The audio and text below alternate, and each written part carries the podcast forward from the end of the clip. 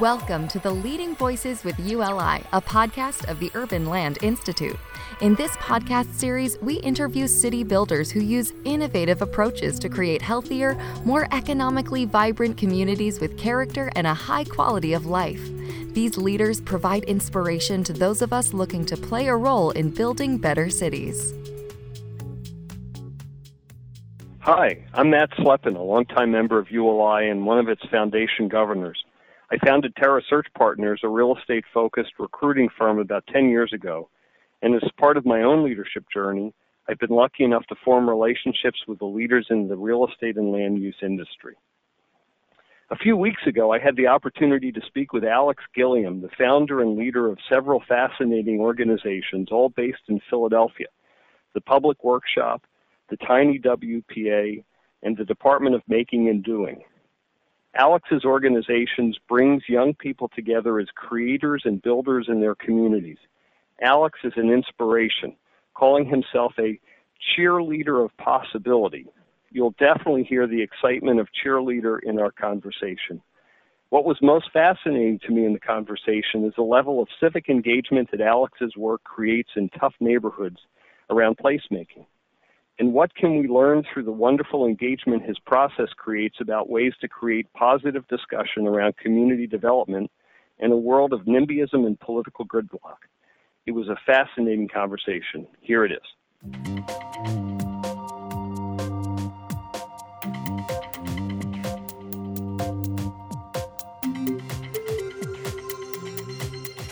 So, so maybe a place to start in the conversation. Let me try to set the tone a little bit. Sure. Uh, one, we'll talk a little bit about your region, and, and I have some extra interest, even though I'm sitting in San Francisco, because I'm from Philadelphia. But you know, the place. Second, I'll, I'll ask you to describe what you do and how you got there, and mm-hmm. then third, we'll push into broadening and finding a broader context and perspective from those things that you do that again you think of as, as we think of as tiny and granular versus how that gets into broader civic engagement and looking at broader issues that I know people in the Urban Land Institute and others face. Sure. So first help us understand what it is you do and how you came to create this group of really interesting companies and how they work together.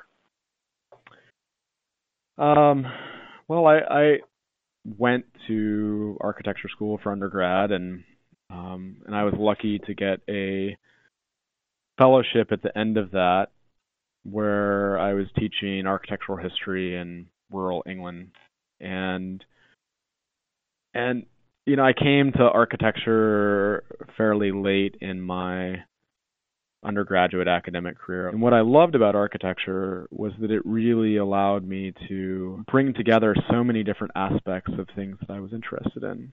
You know, and when I was was teaching, I I just I love teaching it and I love getting people you know really excited about uh, how the world around us was built.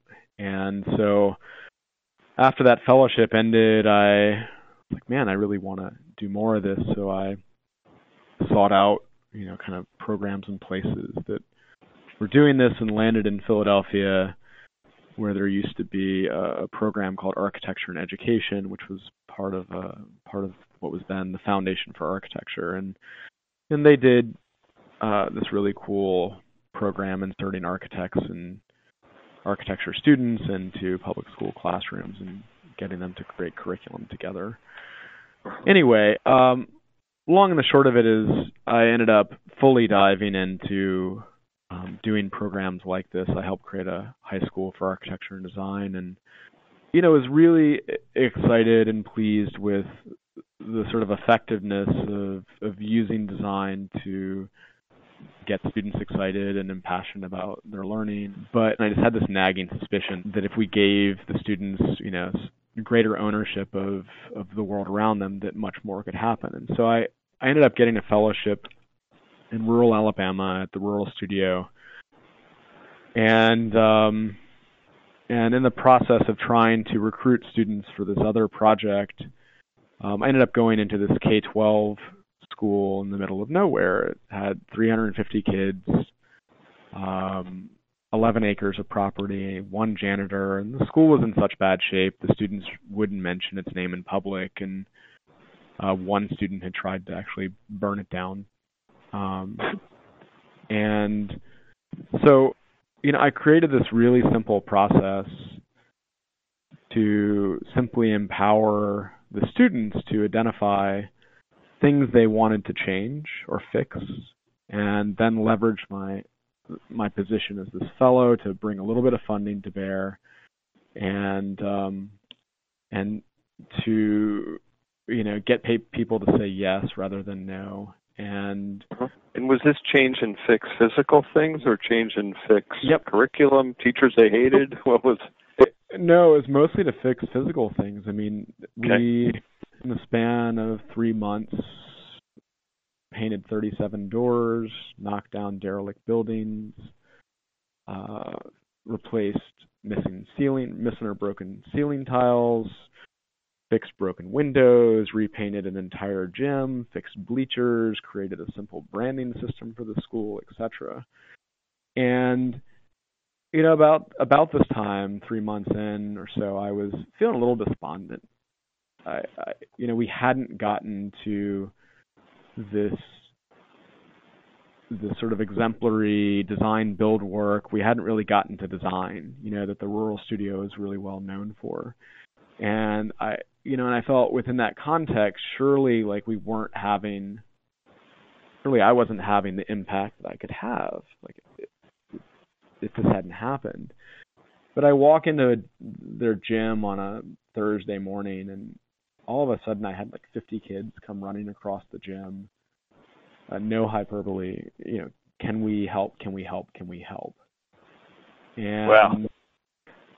And at that point in time, like in the day, literally, I had already 30 kids like working on different projects for this in the school, and I, and I legitimately had little to no tools left, and I, I really couldn't manage anyone else either. Uh, and I was like, you know, guys, I'm sorry.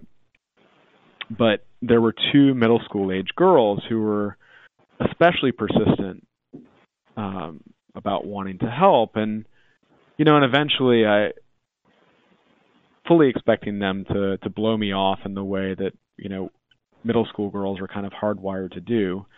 Um, suggested that you know there was some paint on the wall over there that was peeling, and I the only tool I really had left was this paint scraper, and would they want to go scrape paint? And much to my surprise, they piped up paint. We'd love to scrape paint.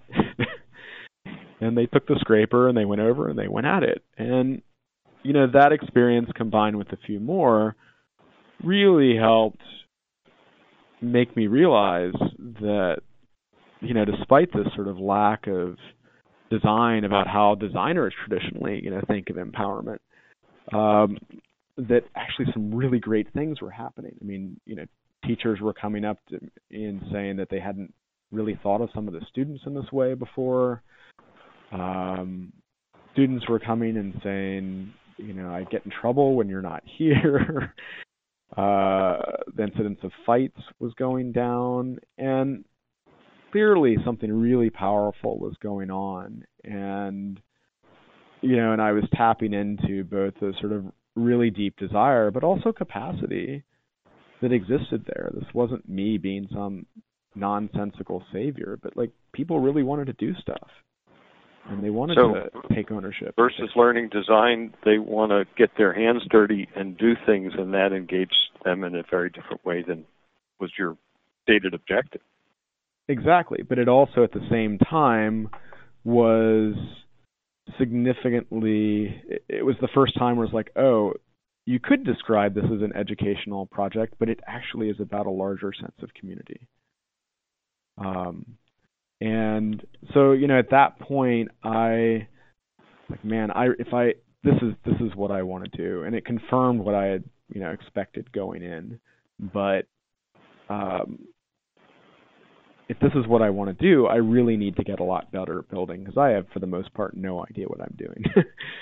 so I then went and um, apprenticed with like Mountain Men Carpenters in Virginia and um, a metal fabricator in New York and a cabinet maker in New York and a, a concrete wizard in Virginia and, and just tried to you know put myself in really uncomfortable sort of positions of not knowing a damn thing and trying to learn something that actually mattered and uh and I kind of scared the crap out of my parents for a bit because here I am making like seven dollars an hour and uh you right. know, actually at home to to actually be able to pull this off. But you know if I hadn't spent that year and a half or two years doing that I really would not be where I am today.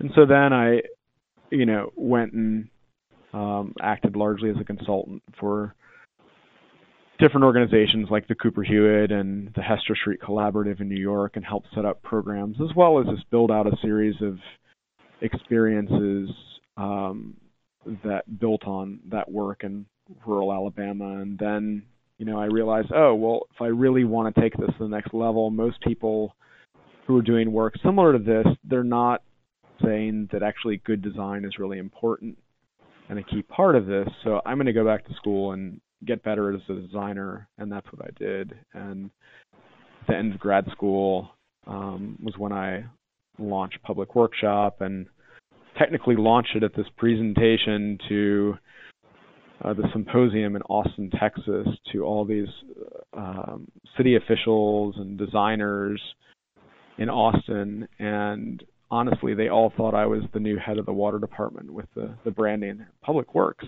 What? Uh, of course. um, but you know what was really stunning eh, about that sort of moment was that I simply gave a presentation that, in many ways, built on all of this sort of DIY grassroots design stuff that I had been playing with, human-centered design work that I've been playing with over, you know, at that point, you know, three, four, five years. Well, if you throw in the the formal education stuff, longer. But then went in and found examples from all over the world um, that that illustrated this in different ways, and man, it, it it was staggering. I no one knew who I was, um, but I had the entire audience like on their feet catcalling like by the end of this thing.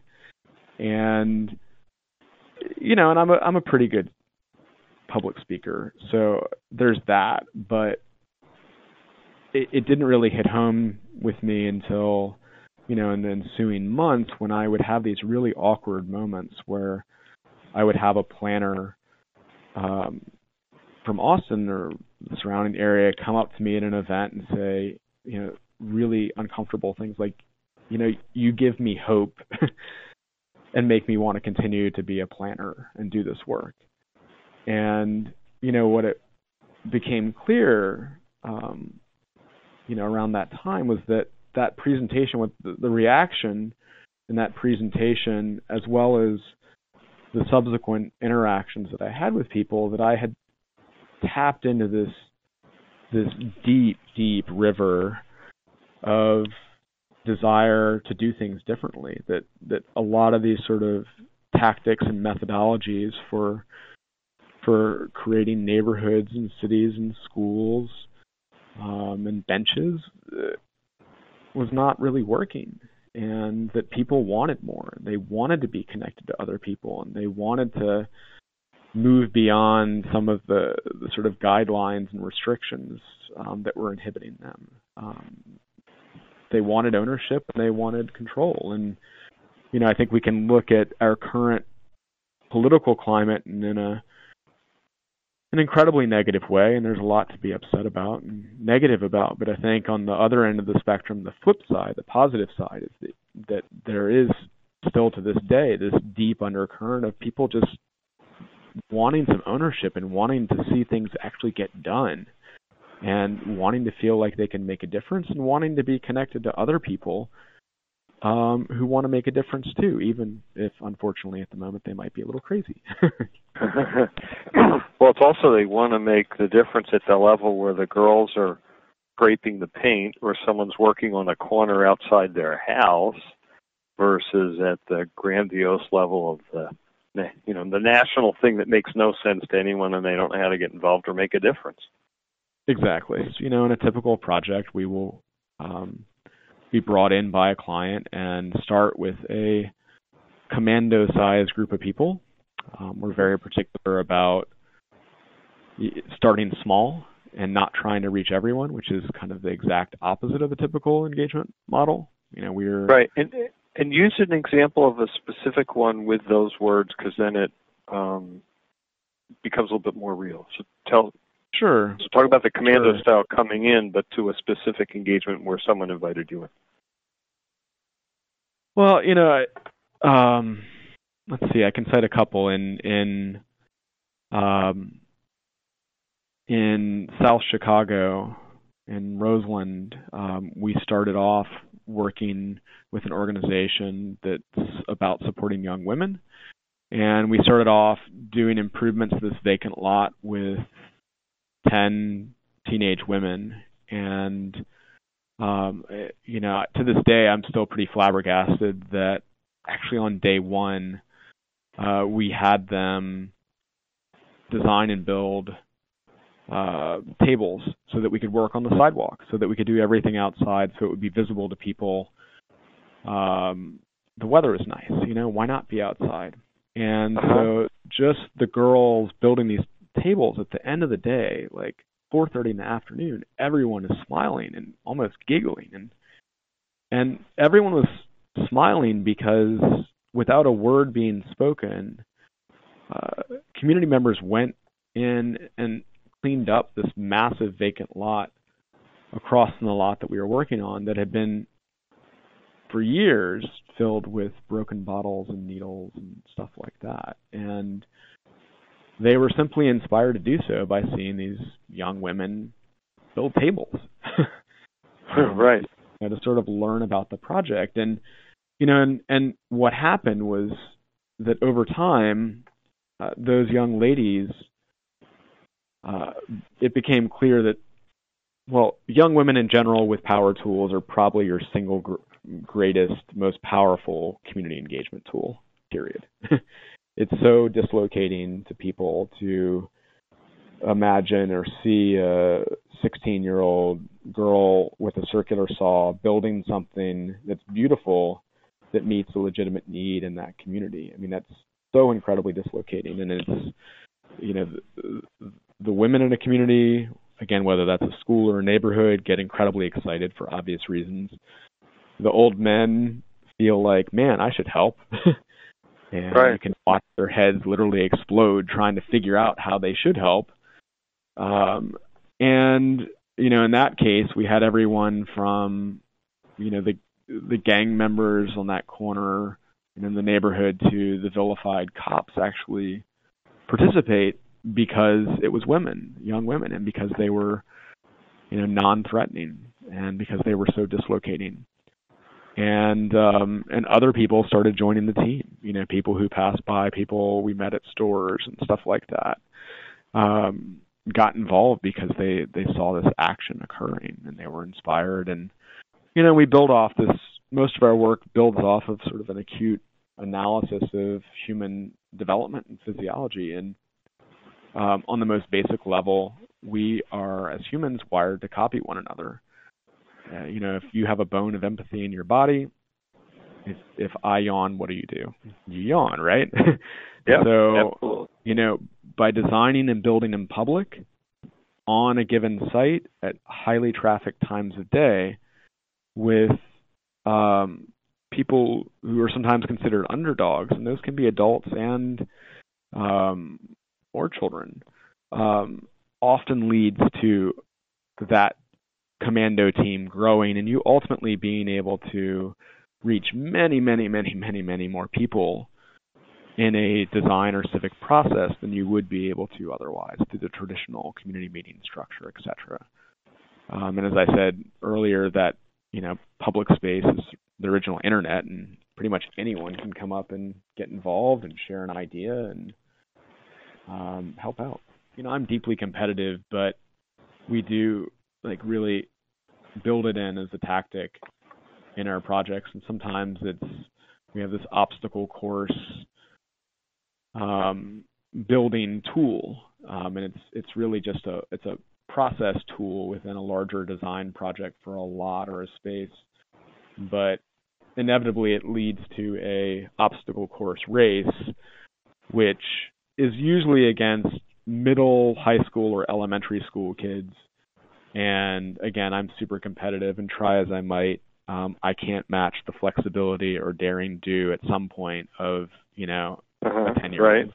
and I and I lose, and no matter how hard I try, and you know that's a very important thing for them to see. Im- important mostly in how I you know deal with that, how I deal with losing, that I'm okay with that, and what's more important is how we move ahead. So you know that that sort of fundamental tactic that we have of of starting with building.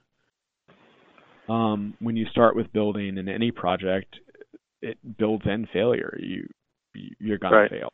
And part of that is is is about um, you know very intentionally communicating to people to a potential team from the outset that um, you know, not lying to people. This is whatever we're doing here, um, whether this pertains to a civic process, a public space, or, or even school, and like your learning process, this is not easy, and it's not going to be easy. So we're not going to lie to you. We're going to tell you it's hard from the outset. And what really matters is how you work together as a group and individually to deal with each failure.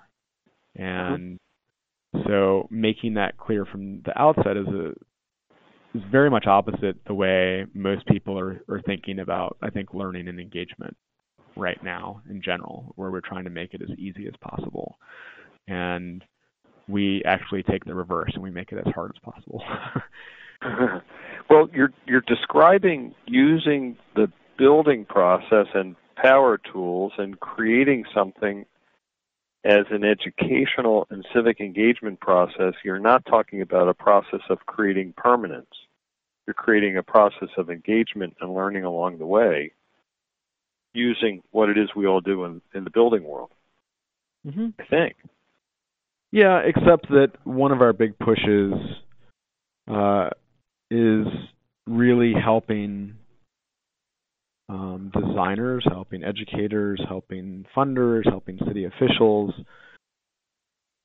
understand and grasp that that we see everything that's missing on the sidewalk, in a neighborhood, in a public space, in a classroom, in someone's bedroom. Everything that's missing is a rich opportunity for um, empowerment, for skill building, right.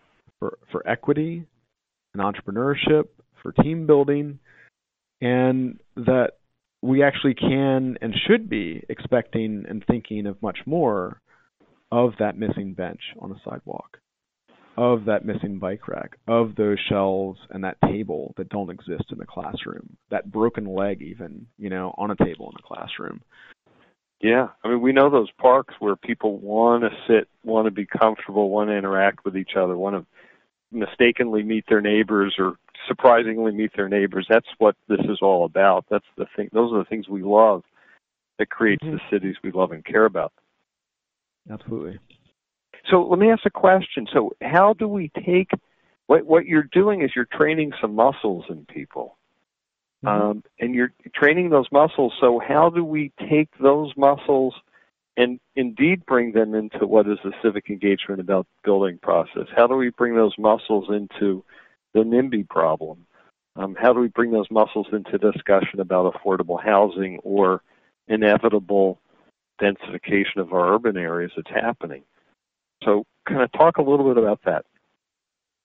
Yeah, I mean, uh, first thing, I think it's helpful to clarify that uh, I, I do believe these muscles exist, you know, already, and I this on one hand the you know the role of mirroring neurons and and young people taking action as a tactical tool you know that's largely tapped in tapping into again how we're wired as humans and how we all are united in sort of first learning about the world which the most powerful way is direct observation initially right The second most powerful way is actually building.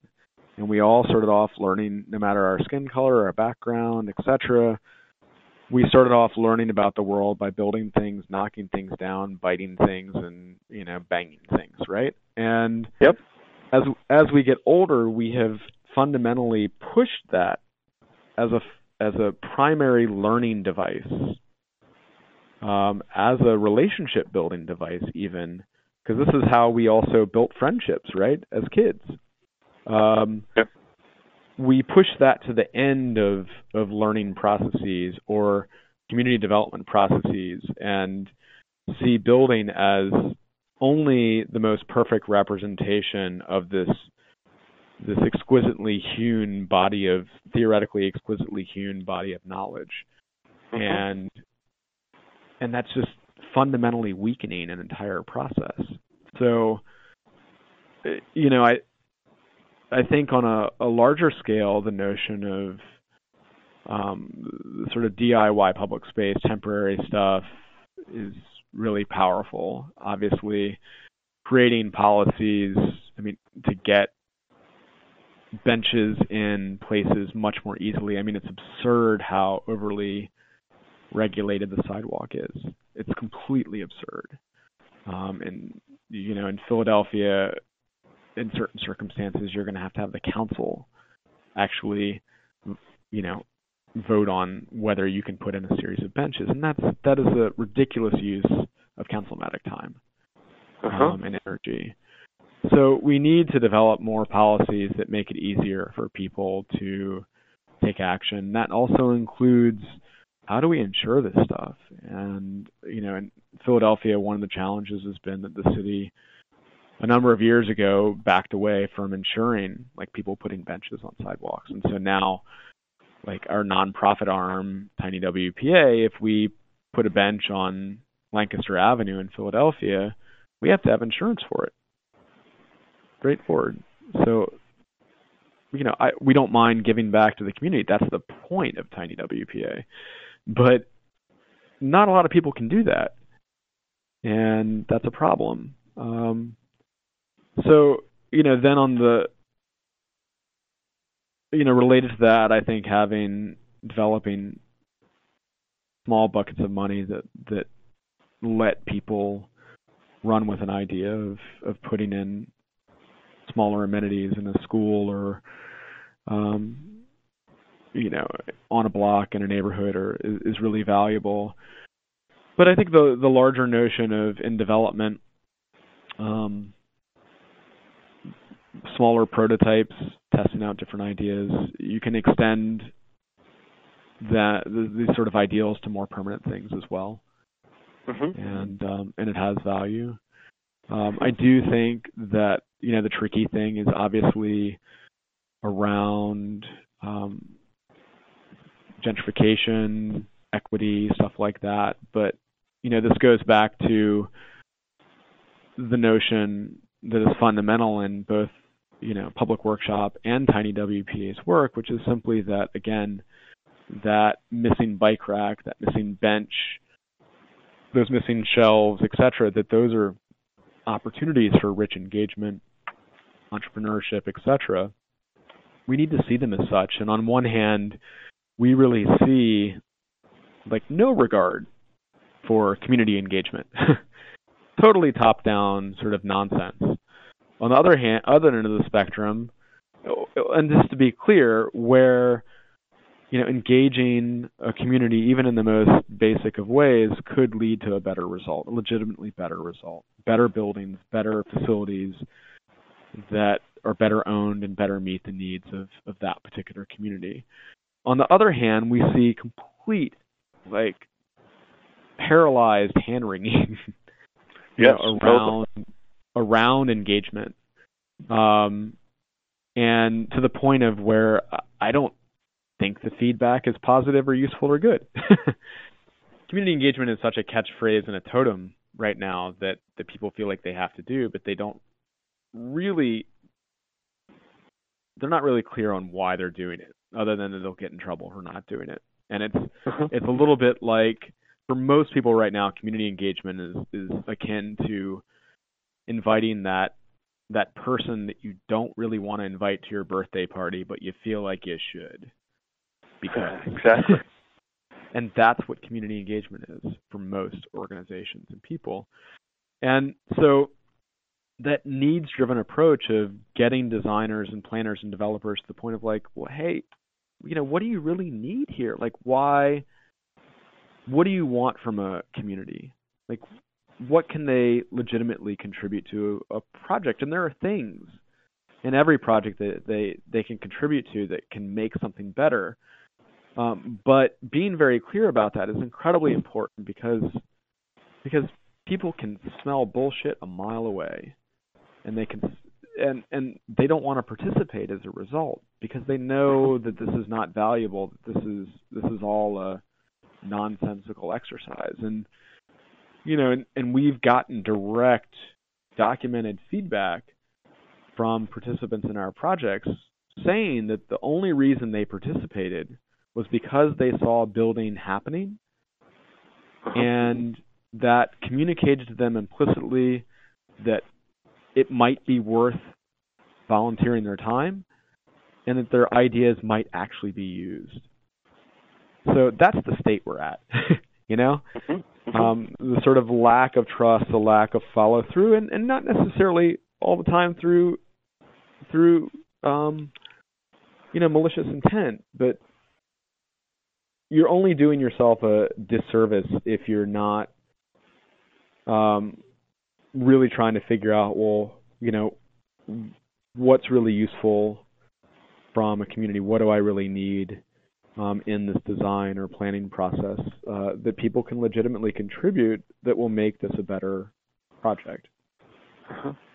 It, it's funny. I have a little bit of a fantasy that um, at the be, you know, think of a big project and think of a community meeting around a big project, and the community meetings about how do we stop it or how do we make it smaller, not how do we make it better and maybe if in the room everyone a realize they're going to come out with a real solution, not a stop it thing, and b maybe if they started with some girls with power tools at the beginning of the meeting, relaxing everyone, and they build something together, and then say, okay, this is what building is about. Now let's engage in the discussion about what this building, what building would be best for all stakeholders.